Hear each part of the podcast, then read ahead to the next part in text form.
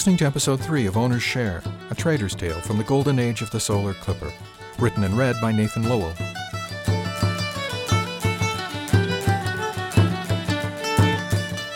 Chapter 5 Diurnia Orbital, December 18, 2372.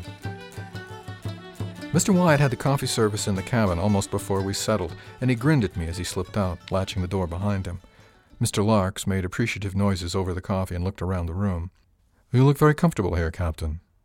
Thanks. It's where I call home, and given how much time I can't live anywhere else, it's just as well. His laugh was a low rumble in his chest. Makes sense, I suppose. He sipped once more, and then leaned forward, propping elbows on knees and clasping his hands in front of him. So, how can I help you, Captain Wang? I don't know, Mr. Larks. What do you do, and how much will it cost me? He cocked his head as if to listen better out of his right ear. I'm sorry, Captain, I'm confused. Miss Kingsley asked me to come help you with some financial planning. This trip costs you nothing, other than this coffee and a little time. Yes, she said I should contact a financial planner. I didn't realize she'd precipitate the meeting. She said you're about to come into a lot of money, and that you needed some advice as to how to handle it. Did she say any more than that? He shook his massive head. Only that she'd take it as a personal favor, and I would probably find it worthwhile. Well, she thinks I'm going to be coming into a lot of money, and she's probably right. This is out of my league, so some professional advice is probably called for. He nodded, his eyes fixed on my face. I'll need to know how much money, and maybe something about where it's coming from. Do you know anything about the salvage claim against the Chernyakova? DST has a substantial stake in that. Of course. They stand to make a nice bonus on that. Even for a company the size of DST, it's predicted to be a nice number. He stopped in mid thought, and recognition blossomed on his face. Ishmael Wang! You led the prize crew, of course. That's me. I apologize, Captain. I didn't make the connection because you're listed as first mate on the documentation. Congratulations on making captain. Thanks. So you know that I'm going to be getting a big slice of that bonus. Indeed, you are. I think you'll wind up with almost as much as the company gets. That's usually the way it pays out, although I confess we've never seen a salvage claim this big. Usually they're burned out hulks or parts of hulks. If this one had hit a rock, it might have been. We got to it before that happened. He raised his mug in my direction. Well, congratulations. What do you want to do with your money? He grinned playfully. I shrugged and leaned back on the sofa. I don't know. What are my options? He placed his mug down on the table and sat back himself. Hmm. Well, for a company like DST, it's respectable, but for an individual, this is huge. I take it you're not already independently wealthy or already employing a team of tax accountants? I chuckled. No. Safe assumption. He nodded, and I could see him shifting his focus inward. Your share is probably going to come in between five and ten million. The first task is to protect as much of that as possible from tax exposure. I hadn't even considered taxes, but I grimaced inwardly as I realized that I should have. That kind of windfall? he continued, frowning in thought. Without doing anything, you'd lose a quarter of it to taxes. You can invest it in ways that will cut that liability, generally by investing in the CPJCT. He shrugged. They make the rules. We just have to figure out how to use them to our advantage. Okay. What can I do if I just pay the taxes on it? He pursed his lips and shook his head. Oh, you won't pay that much tax. We'll see to that. The question is, what do you want to do? I really don't know. This is moving pretty quickly. Retire to the country? Buy a yacht? Pay off your school loans? Talk to me. I'm thinking of going Indy, starting my own line. What? Buy a freighter? I nodded. His frown deepened. That's why I said for an individual it's huge. You're talking about starting a company with it? That's different. Why? Price a few ships, Captain. You'll see the problem. These vessels are expensive. There's a reason the Chernyakova will fetch a good price, but it's going to be a fraction of what a new ship would cost. What about a fast packet? He shrugged. They're smaller and slightly cheaper, but they're still expensive and chancy to run. Chancy? Smaller ships, smaller cargoes, less flexibility. All the cargoes need to be relatively low mass, high value, and you're competing on speed of delivery because the big utility haulers will be competing on price. He made good sense. You've obviously been around the orbital a couple of times, Mr. Larks. A few, he said with his low, rumbling chuckle. A few. So what's your recommendation, Mr. Larks? He grimaced and shook his head. First, you need to figure out what you want, Captain.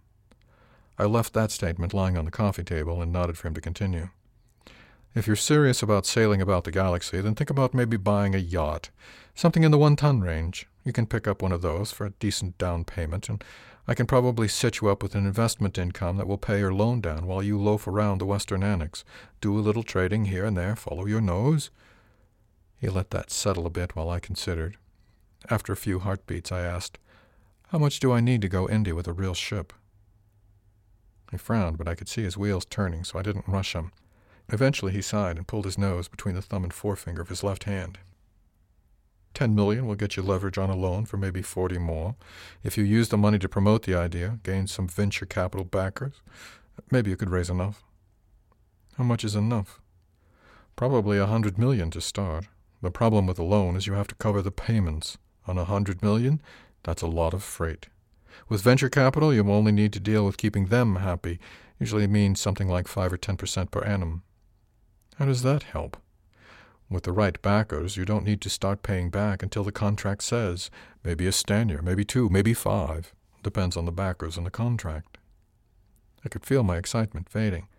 But what you're saying is this settlement is enough to retire on, but not to do anything with. He shook his head. Not at all.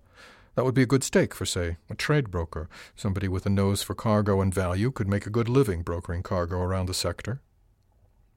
It hadn't occurred to me to go into a different business. I tried it on for size in my mind. While I was thinking, he continued. It's more than enough to open a restaurant. You could open a store.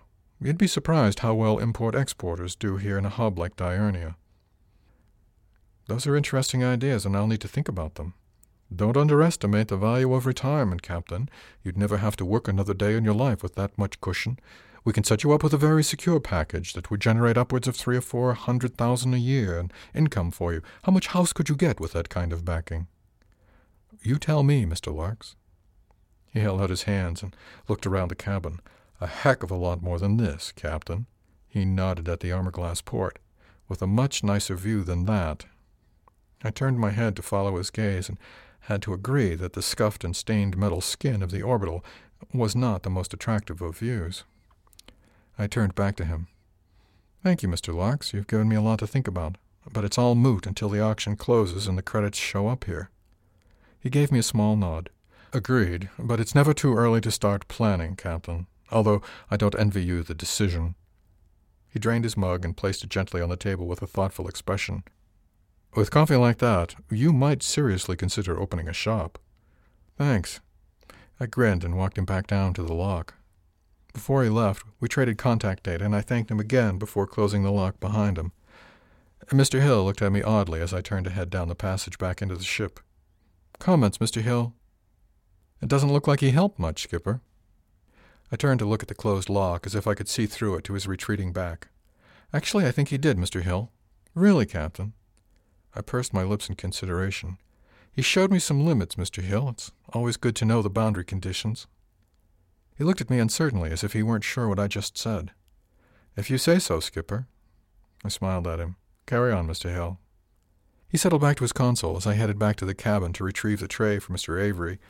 When I entered, the scarred silvery metal reminded me that the view that Richard Lark saw wasn't the one that I usually had. I stood there for a moment admiring the close up look at the side of the orbital, and thinking about what it was that Jeff Maloney thought I could teach his daughter. I didn't come to any conclusions about what I would do, but I was pretty sure I knew what I wouldn't be doing. With a grin, I collected the used coffee tray and headed back down to the galley.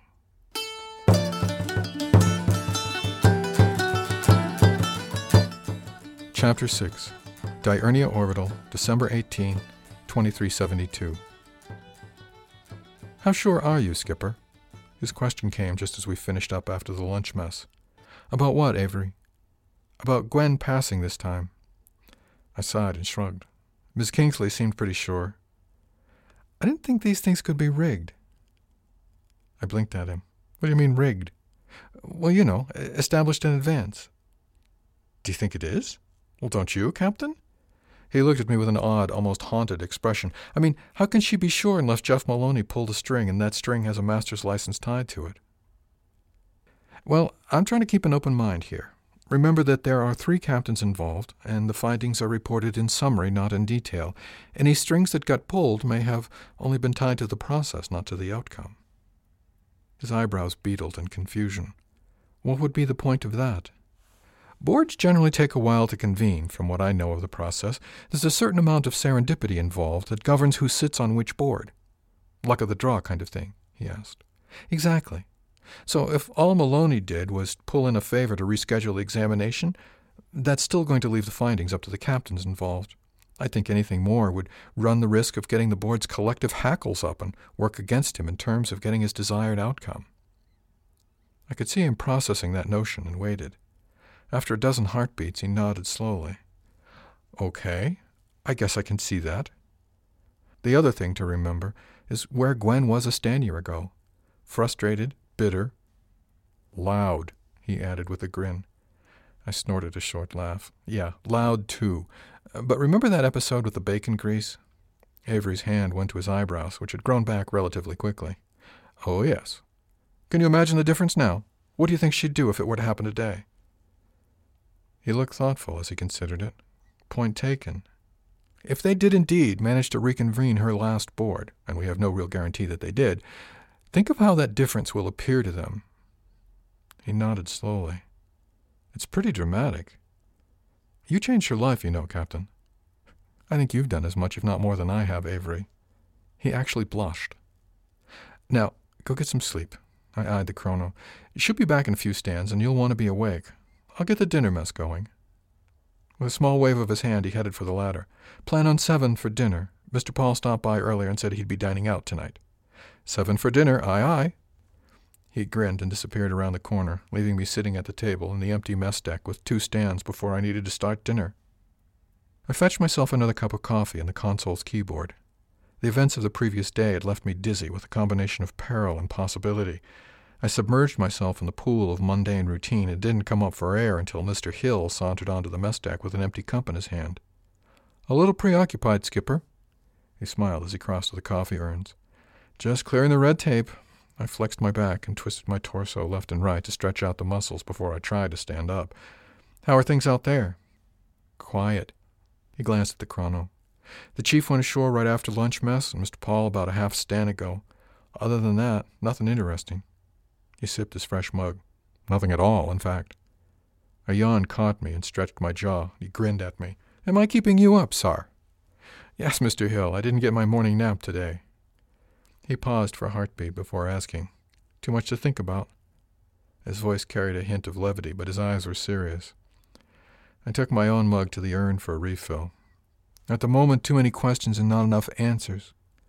There was only about a half a cup left in the urn, and I set the mug aside to make some more. Mr. Hill mumbled, Oh, sorry about that, Skipper. I didn't realize I'd taken the last cup. Not a problem, Mr. Hill. As I went about making a new pod, he watched without making a move to go back to his watch station. With a glance at the door, he asked, So what are you going to do, Captain? I gave him a look out of the corner of my eyes and considered the question. I don't really know yet, Mr. Hill. Like I said, too many questions and not enough answers at the moment. I pressed the button to kick the water flow into the ground beans, leaned back against the counter. There's a good deal of speculation about just how much money the Chernyakova will fetch, and that's the governing factor.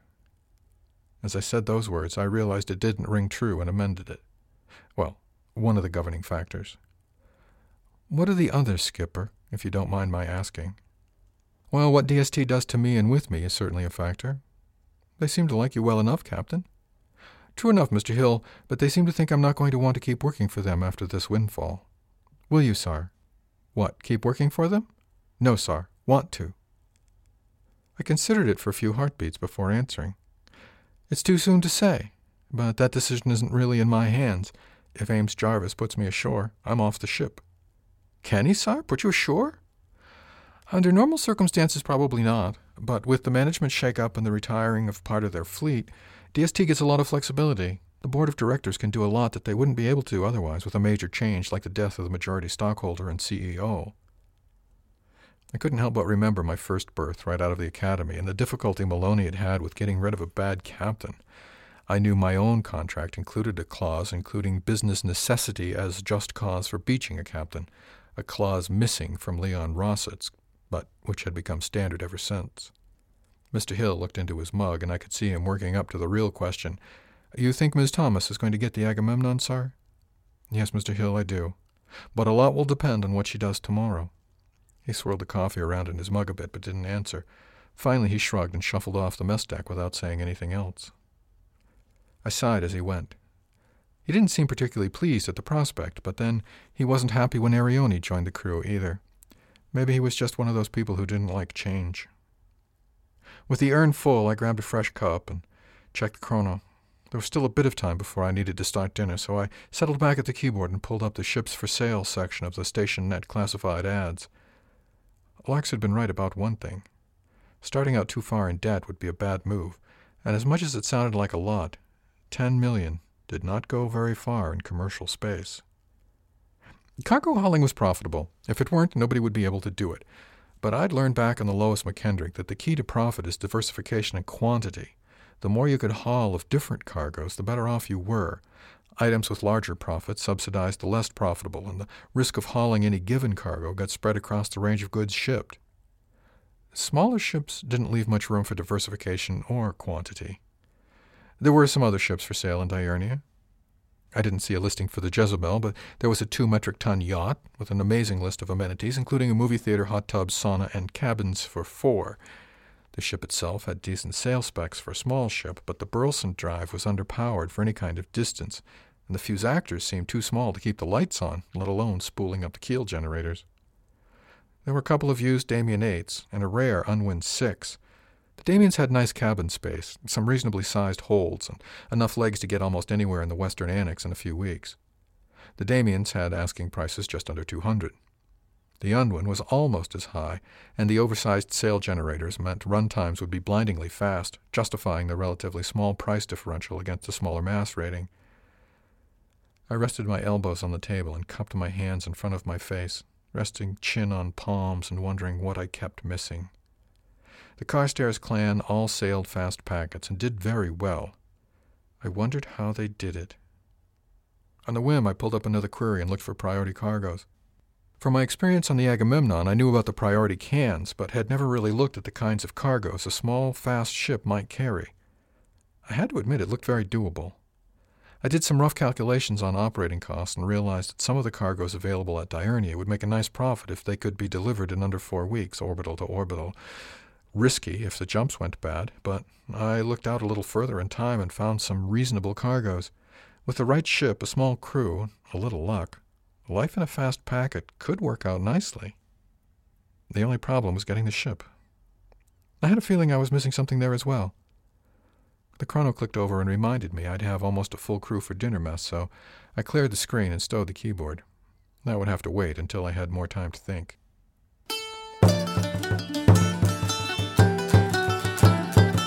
Chapter 7 Diurnia Orbital, December 18, 2372. Miss Thomas returned, looking like she'd been dragged through a half meter pipe. When she stumbled onto the mess deck, looking slightly bewildered and even a bit disheveled, I confessed to being a bit taken aback. Are you okay, Miss Thomas? She nodded, a glimmer of triumph in her eyes behind the exhaustion. She made her way to the table and collapsed in her normal seat. Just tired, Captain. I took a cup of coffee to her, and she accepted it gratefully.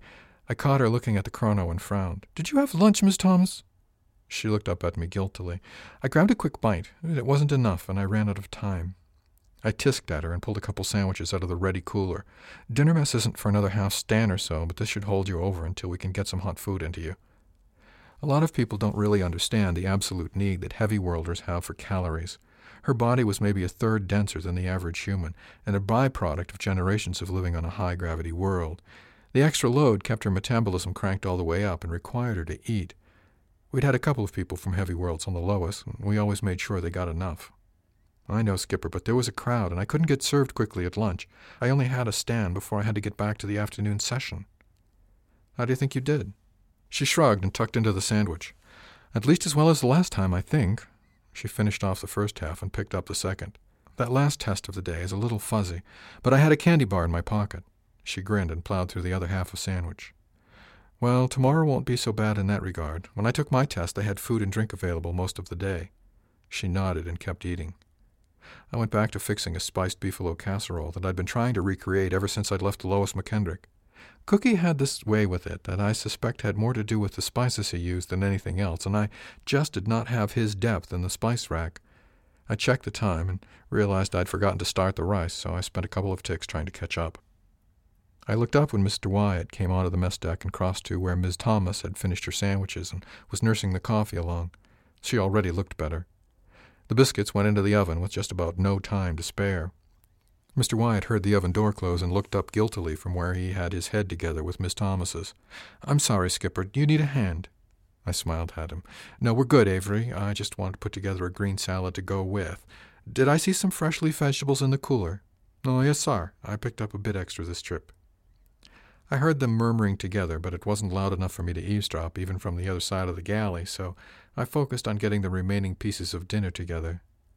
At 1745, Mr. Wyatt pulled up the keyboard and we changed the watch. I began filling trays for buffet dinner so we would be ready at 1800 on the mark. As the time approached, more of the crew arrived, Mr. Hill and Mr. Schubert discussing something about the flea market, and when Chief Gerhardt came in, she went right to where Gwen sat, and I could see that between Avery and the chief, Miss Thomas looked a little more comfortable, a little less gray and weak. At 1800, we called Miss Arione from the watch station, and I grabbed a plate. The only one missing from dinner was Mr. Paul, and for the first time I realized that, unlike my other ships, we tended to mostly eat together as a crew. I settled at the table as everybody finished helping themselves and wondered if they liked the food or the company. A sudden pang stabbed me when I thought that, in all likelihood, I'd be gone in just a couple of days. The assembled company all looked to me to take the first bite, and with a start, I stopped wool gathering and took a forkful of beefalo. There was still something missing although maybe it was just better in memory than reality. The crew followed suit, and I caught Chief Gerhardt sneaking glances at me. I gave a little shrug and grinned as I stopped trying to figure it out and just enjoyed the meal. At 1900, everybody had eaten, and the ratings took themselves off to their own amusements. Miss Arione's amusement being restricted to the watch station at the Brow, they adjourned there for an impromptu meeting of the co-op. From the deposits going into the ship's account, I gathered they were doing very well, and it felt good. Miss Thomas held court from her seat, and the chief kept her company while Avery and I cleaned up the galley and mess deck. It didn't take long before we were all settled with fresh coffee and nothing much to do. Naturally, they turned on me. Chief Gerhardt opened the conversation with, So, Captain, what are you going to do when you're filthy rich? She'd recovered some of her spark, and I liked the attention. Well, Mr. Lark suggested that I take the money, buy a nice house on the planet, and retire to the country. Miss Thomas sniffed. Like that'll happen. Greta looked at her in mock surprise. Oh, you don't think so, Gwen? Not a chance. Miss Thomas grinned at me across the table. If he went ashore, he'd be bored in a week and want to move to another planet. They all chuckled, and I joined in. Probably right, I admitted. I'm a little young to retire. Gwen paused there before following up with the obvious question. So, are you going to go, Indy? I sighed a little and frowned into my cup. I think I'd like to, but it doesn't look like it. Why not? Chief Gerhardt looked surprised by my answer. At almost the same instant, Miss Thomas asked why. They both laughed, and I looked back and forth between them, one at a time. The chief opened her hand, palm up, as if to offer the floor to Gwen. You first. She chuckled a bit and nodded graciously. Thank you, Chief. Turning to me, she hitched forward a bit in her seat. Why would you want to go Indy? I have to confess that it never occurred to me to ask that question. I don't know that I have any good answer other than it's what we're supposed to do. She frowned at me. Like you were supposed to get married? Avery and Greta looked on with a great deal of interest and not as much amusement. The question didn't have the barb in it that it might have, but seemed more driven by honest curiosity. I suppose so, yes. I mean, isn't that the dream? Get enough credits in one pile to have a ship of your own? I looked from face to face. Chief Gerhardt looked at me like I'd said something in a foreign language that she didn't quite understand. Avery smiled a gentle smile, but offered no comment. Miss Thomas kept the reins of the conversation, though, and pressed me. Maybe, but going Indy is a big step, and not one I think I'm ready for myself. She paused for a moment before adding, I think I'd be happy just carrying somebody else's cargo. Let them have the risk and take my reward from the doing. She made a very good argument, I had to admit. I made a good living, and I had a good life. My eyes strayed briefly to Chief Gerhardt and quickly away. There were liabilities to being captain, but part of that issue revolved around some relatively artificial constraints. I considered that as I looked to Miss Thomas, soon to be Captain Thomas if the Maloney legacy bore fruit. and realized that there was no good reason for her to step back from Avery Wyatt. They'd make a dynamic pair with her at the helm and him managing the cargo. I frowned as my concepts, many firmly reinforced at the academy, began to rub up against the reality of living in the deep dark, and with all that entailed. Okay, my turn. Chief Gerhardt took advantage of the lull in the conversation to steer it in her direction. Why won't you go, Indy? I can't afford it. They both blinked at me, turned to each other for a moment, and then looked back at me in disbelief. You can't afford it? The chief had her hand palm down on the table between us and leaned toward me with the intensity of her question. I met with Maloney's financial planner. We had a good talk about how much money it would take to go into business. I can't afford a ship. I'm not even sure I could afford the insurance on a ship. She sat back in her seat and glanced at Gwen before speaking again. I thought you were coming into a few million credits. That's the theory. We won't know exactly how many for a while. And that's not enough? The look of incredulity spread across all their faces, even though the question came from the chief. Apparently not. I looked around the table. Ships cost a lot, and as many credits as they've been talking about, it's not going to be enough for the down payment on a fast packet. Avery looked the most serious. He knew the most about what was likely going to happen, and the implications of my not getting a ship of my own were not lost on him. Did you talk to Larks about that? Yes, I said, looking down into my coffee cup, my mouth crawling off the side of my face in a grimace. His solution was buy a yacht and sail around to your heart's content. I could see Gwen turning that idea over in her mind. A yacht is just a really small packet, Captain, she said finally. An underpowered, really small packet, I told her. I've looked at the configurations, and they have nice interiors but no legs. The problem is that a Burleson drive with any power at all needs a lot of juice to fold space. Chief Gerhardt nodded. That's true. Even a small ship needs a big heart to fold very far. She sighed and ran a hand through her cropped hair. Big heart needs a big frame. Big frame means bigger sail and keel generators, which means a bigger frame. I nodded glumly. That's even before we start talking about crew and cargo space. How do other people do it? The chief looked around the table, not just at me. Avery and Gwen just shrugged, and Gwen added, I don't know. I've never actually known anybody to do it. I know a few people who are already Indies, long family history and all, I offered to the group, but I have no idea how they manage it. I do know that one of my classmates had a ship waiting for him that his family arranged for when he got out of the academy. They only run fast packets. It's a specialty of theirs, and they must be doing pretty well to be able to swing another ship. After a few heartbeats, Chief Gerhardt asked, What about the Jezebel? If DST is unloading her, maybe you can get a deal. Well, I thought of that, but I'm not sure how much of a deal they can give me. It's a business thing, and that's one heck of an asset to be writing down by that much. She frowned. Higbee 9500. What kind of shape is it in? I sighed and shook my head. Pretty rough. Needs a good cleaning and some repairs and paint. I looked at the engine room and it looked okay, but not great. I told him I want a full inspection on before I'll even consider buying it. She snorted. Yeah, I'm sure that'll be useful. Best I could think of at the time. I got the impression that Kirsten Kingsley wanted me to commit to taking it right then. Gwen tisked, and even Avery looked taken aback. The chief was on a roll and wouldn't let it go. Can I see it? She seemed seriously interested. Those Higbees are not all that common. It's an awkward hull because of the cargo bunkers. Avery perked up at that. Why's that, Chief? Volume. It's got a single internal hold that runs down the middle of the main deck and a relatively low overhead. They're rated for 9,500 metric tons, which keeps them in the under 10 bracket for crews, but the volume of their cargo bunkers means you're lucky to get anything over three or four in them, unless it's something particularly dense. I could see her vision turning inward as she thought. A lot of captains don't like 'em for that. Makes it hard to get a full load. She focused on me again. Any chance you could get another look and take me with you next time? I can try. I suspect they've been busy today with the service for Maloney down on the surface, but let me ask. I popped my tablet out of its holster and sent a quick request to Kirsten Kingsley by way of DST's local office. Gwen and Avery had their heads together, and I had to smile. They'd not been an item that long, but they fit together so well, it made me happy just to look at them. I realized the chief was smiling fondly at them as well. Okay, request sent. We'll see what the answer is. Good, Gwen said with feeling. At least we can see what's there. Who knows? Maybe they'll decide against selling it. She looked around at us. As crazy as things have been, as unsettled as they must be over poor Jeff's passing, who knows? We all made some noises of agreement, but Avery gave me a knowing look, and even the chief looked my way as if to say, And you're not off the hook either. After a few ticks, Gwen crawled off the bench and stretched, arching her back and suddenly looking very fatigued. Well, I'm going to take advantage of Avery's sacrifice and go get some sleep.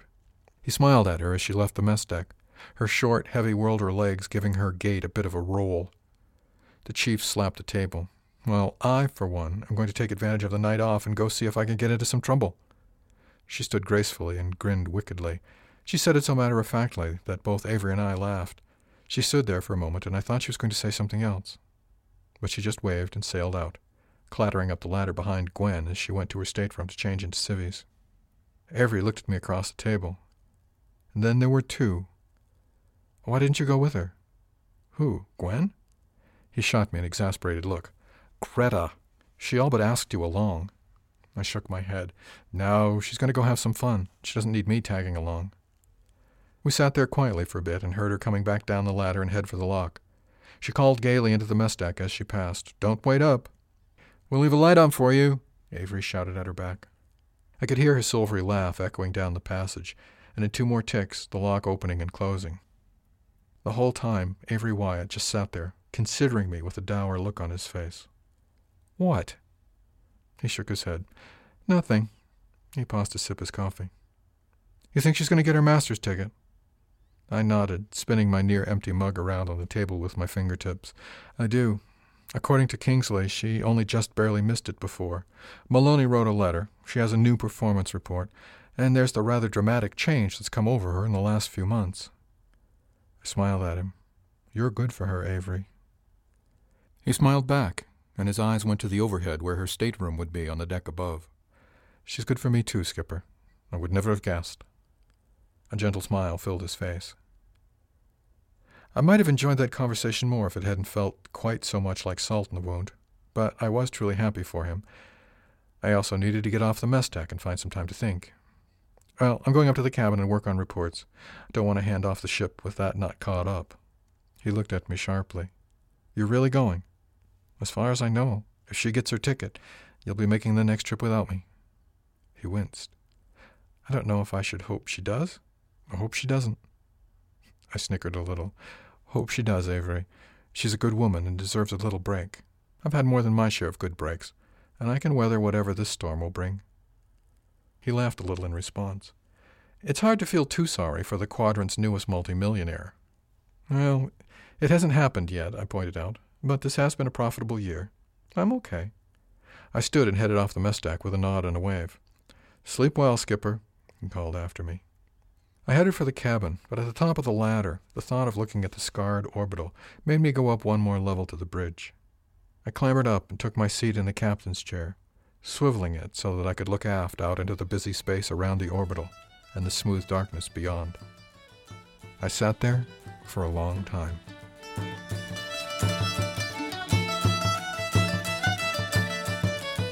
Thanks for listening to Owner's Share, a trader's tale from the golden age of the solar clipper. Music is Larry O'Gaff, a traditional tune performed by Ragtime Larry and Tom Joad, and is used with permission of the artists. You can find this and other works by Ragtime Larry and Tom Joad on the Internet Archive at www.archive.org. This has been a presentation of Durandus, offered under a Creative Commons Attribution No Commercial No Derivatives 3.0 U.S. license.